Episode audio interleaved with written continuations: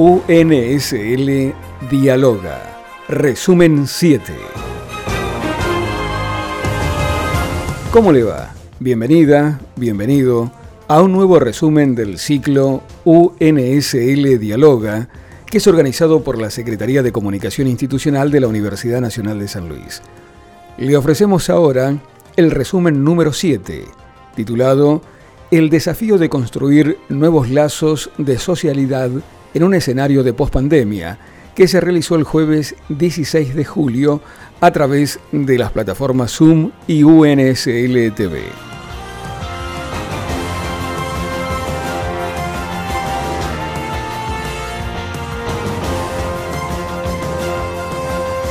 Participaron como disertantes el doctor Rui Núñez, coordinador de la Red de Bioética de la UNESCO para Iberoamérica, y el doctor Moti Benyacar, miembro de honor de la Asociación Mundial de Psiquiatría. Coordinó Alejandra Taborda, vicedecana de la Facultad de Psicología de la Universidad Nacional de San Luis. UNSL Dialoga. Resumen número 7. El desafío de construir nuevos lazos de socialidad en un escenario de pospandemia.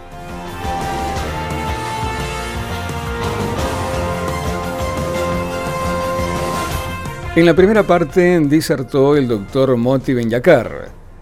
Describió el actual contexto de pandemia como una situación de incertidumbre y destacó la necesidad de cuidar a los y las profesionales de la salud. Doctor Moti Benyacar. Ante la humanidad es una situación de lo que podemos llamar la incertidumbre. Esto nada tiene que ver con el estrés, nada tiene que ver con el trauma, esto tiene que ver específicamente con la incertidumbre, que es una de las reacciones humanas que lleva al congelamiento por lo general, a la falta de acción y a una de las características que el hombre no puede superar. Cuando nosotros nos enfrentamos a algo parecido que se llamó, que vino no desde la salud, sino que vino desde la economía, nosotros vimos que había muchas eh, eh, impactos que eran impactos físicos. Hubo más del 20% de personas afectadas desde el punto de vista cardiovascular por esta situación de incertidumbre y hubo más del 20% de enfermedades cardiovasculares mayor que en otra época. Hoy el Instituto Cardiovascular ¿sí? dio las cifras de 60% de muertes por enfermedades cardiovasculares más que en la misma época en otras situaciones. Quiere decir que desde un punto de vista estamos viendo de qué manera esto del encierro, el hecho de la gente no puede salir por diferentes motivos, porque no se hacen los chequeos a tiempo, porque no van al hospital, etcétera, etcétera, eso impacta muy fuerte dentro de nosotros mismos. Sumado a eso, el Hospital de Niños declaró que la cantidad de niños que amenazan con suicidio se duplicó y la cantidad de niños que se suicidan también se duplicó comparado con, otros años. Estos son fenómenos que a lo mejor yo personalmente no los hubiese pensado con tanta rapidez y que nos lleva a preguntarnos en dónde estamos parados. Entonces, ante la pregunta ¿qué es lo que va a pasar después. Acá yo tengo que advertir de algo que por lo general a, los profesionales de mi, de mi área no les gusta, es decir, que ante esta situación de incertidumbre, lo primero que tenemos que decir es no sabemos. No sabemos cómo va a ser la reacción, no sabemos de qué manera se va a enfrentar. Yo escucho a, profesionales que hablan de depresión, que hablan de estrés, de estrés postraumático y cualquier verdura por, el estilo. Y yo ni la veo en la clínica, ni pienso que esas van a ser las reacciones a las cuales nos vamos a enfrentar. Posiblemente nos enfrentamos a que los niños tengan un poco más de reticencia de acercarse a otros, pero posiblemente nos enfrentemos ante situaciones que los niños aprendieron que hay que cuidarse y que tienen que cuidar a los otros. No sabemos. Lo que sí debemos estar alertados de que los diagnósticos, por lo general, encierran a los profesionales a un límite de cosas que se conocen. La incertidumbre nos enfrenta a nosotros a enfrentarnos a situaciones que no conocemos y que no sabemos cuál va a ser el desarrollo que va a venir después. Esto no nos tiene que llevar a nosotros a una situación en la cual no tenemos nada para hacer, muy por el contrario.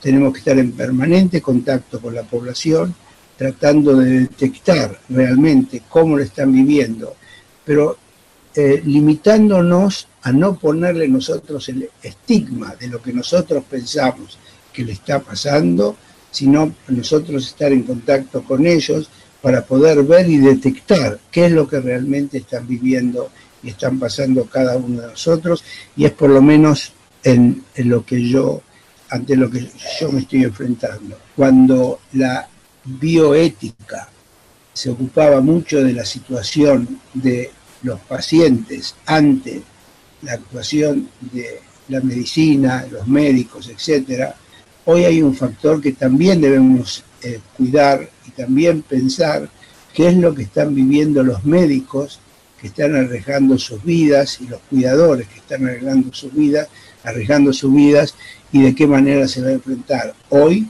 y de qué manera lo vamos a enfrentar el día de mañana cuando todo esto sea minore.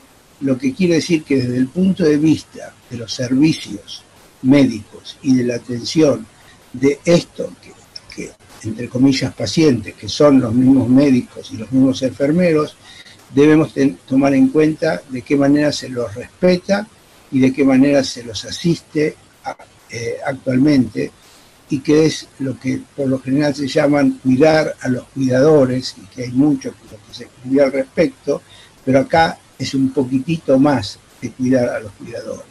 Es cómo se van a enfrentar a aquella gente que tuvo, porque la cantidad, no sé si escucharon, la cantidad de médicos y enfermeros, suma más del 10% de la población de los infectados. Estos médicos y enfermeros no pueden ver a su familia. Y sí que ahí tenemos una problemática muy seria que tampoco sabemos todavía cómo, cómo la vamos a enfrentar, pero que la tenemos que eh, tener en cuenta. Lo que yo quiero decir que las perspectivas de lo que va a venir depende de qué manera tenemos la capacidad hoy de ver la situación y de enfrentar la situación de hoy. Nadie sabe si esto va a terminar en dos meses, así que yo pienso que las perspectivas y las modalidades de acción van a ser consecuencia directa de qué manera afrontamos hoy la situación y de qué manera hoy los profesionales nos capacitamos para enfrentarnos ante la incertidumbre. Doctor Moti Benyakar. UNSL Dialoga. Resumen número 7. El desafío de construir nuevos lazos de socialidad en un escenario de pospandemia. Posteriormente habló el doctor Rui Núñez. Se refirió a la necesidad de pensar en una ética global. Al final de su exposición, Núñez respondió a la pregunta del público sobre cómo se puede discernir quienes merecen vivir cuando los recursos en salud son escasos.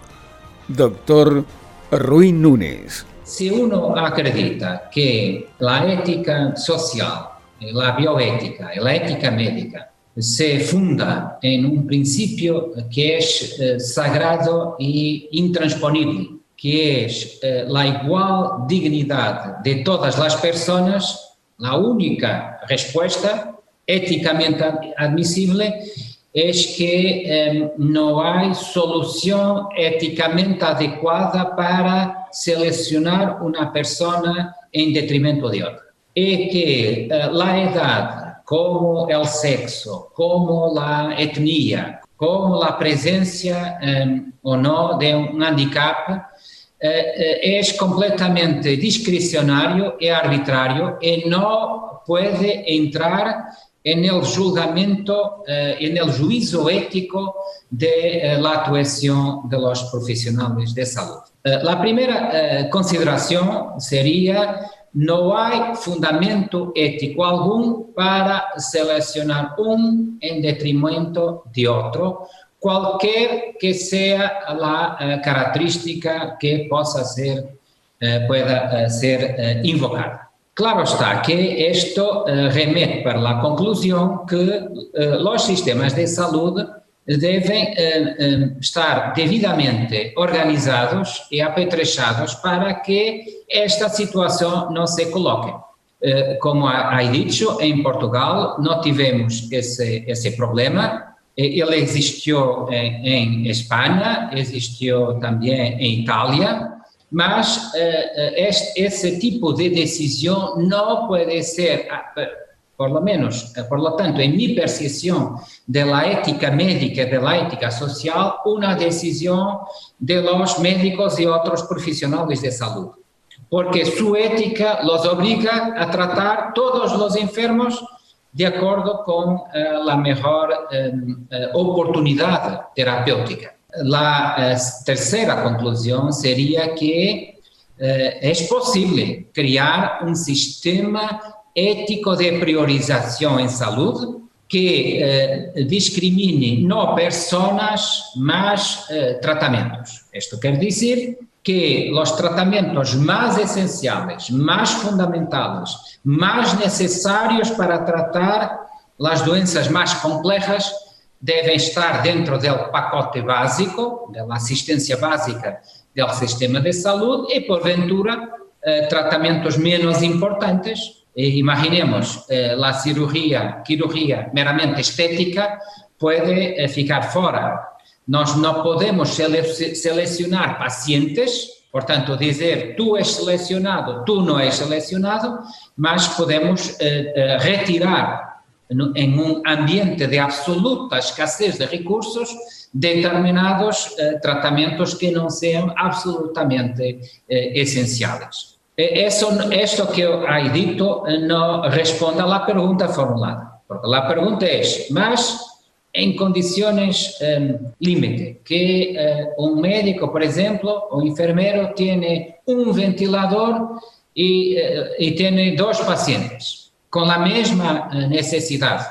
Uno tiene 90 eh, años, otro tiene, tiene 5 años. Eh, la primera parte de mi respuesta sería el sistema público de salud debería tener condiciones para tratar años mas não se pode eh, eh, esconder que em situações eh, radicais, absolutas, isso pode acontecer. Nesse caso, eh, o que hicimos em Portugal e outros países europeus foi a recomendação de guidelines para os profissionais de saúde eh, por parte de aglomerados de entidades públicas de la saúde com responsabilidade nesta matéria para que no fueran el, los profesionales de salud los responsables de esta selección, mas eh, la sociedad en su conjunto mandatada eh, a través de este eh, conjunto de organizaciones que establece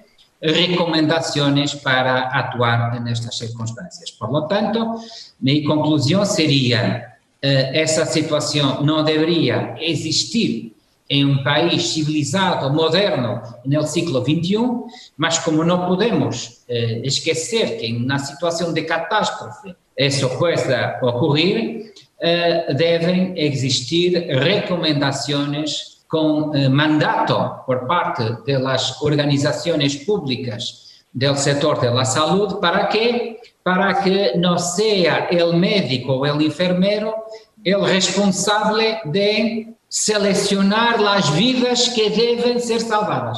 A existir é uma responsabilidade coletiva de la não pode ser um poder que se dá a médicos ou outros profissionais de eh, selecionar que vida deve ser vivida. Porque hoje é um problema da idade, amanhã é a existência de enfermidade, eh, eh, mais tarde como em muitos países do mundo, seguramente não em Portugal ou Argentina, mas seriam os homens e não as mulheres, es un problema que la medicina de catástrofe tiene desde el punto de vista ético en muchos puntos del planeta, es que en situación de catástrofe, en algunas culturas, se da predominancia a los hombres y no a las mujeres, por tanto, si se fuese, fuera una, un hombre de 90 años y una, o una niña de 4 se alucinarían el hombre de 90 años, por tanto, es siempre un mal principio seleccionar por características arbitrarias las vidas que deben ser vividas o no. Doctor Rui Núñez.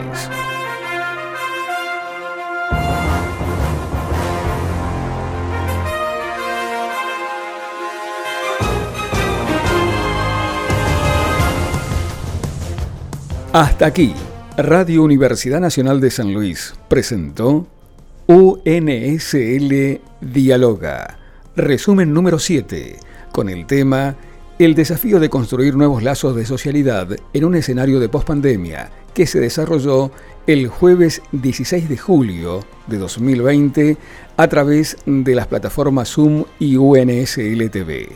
Participaron el doctor Rui Núñez, coordinador de la Red de Bioética de la UNESCO para Iberoamérica, y el doctor Moti Benyacar, miembro de honor de la Asociación Mundial de Psiquiatría.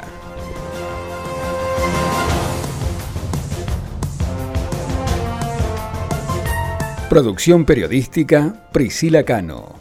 Postproducción Área de Contenidos de Radio Universidad Nacional de San Luis.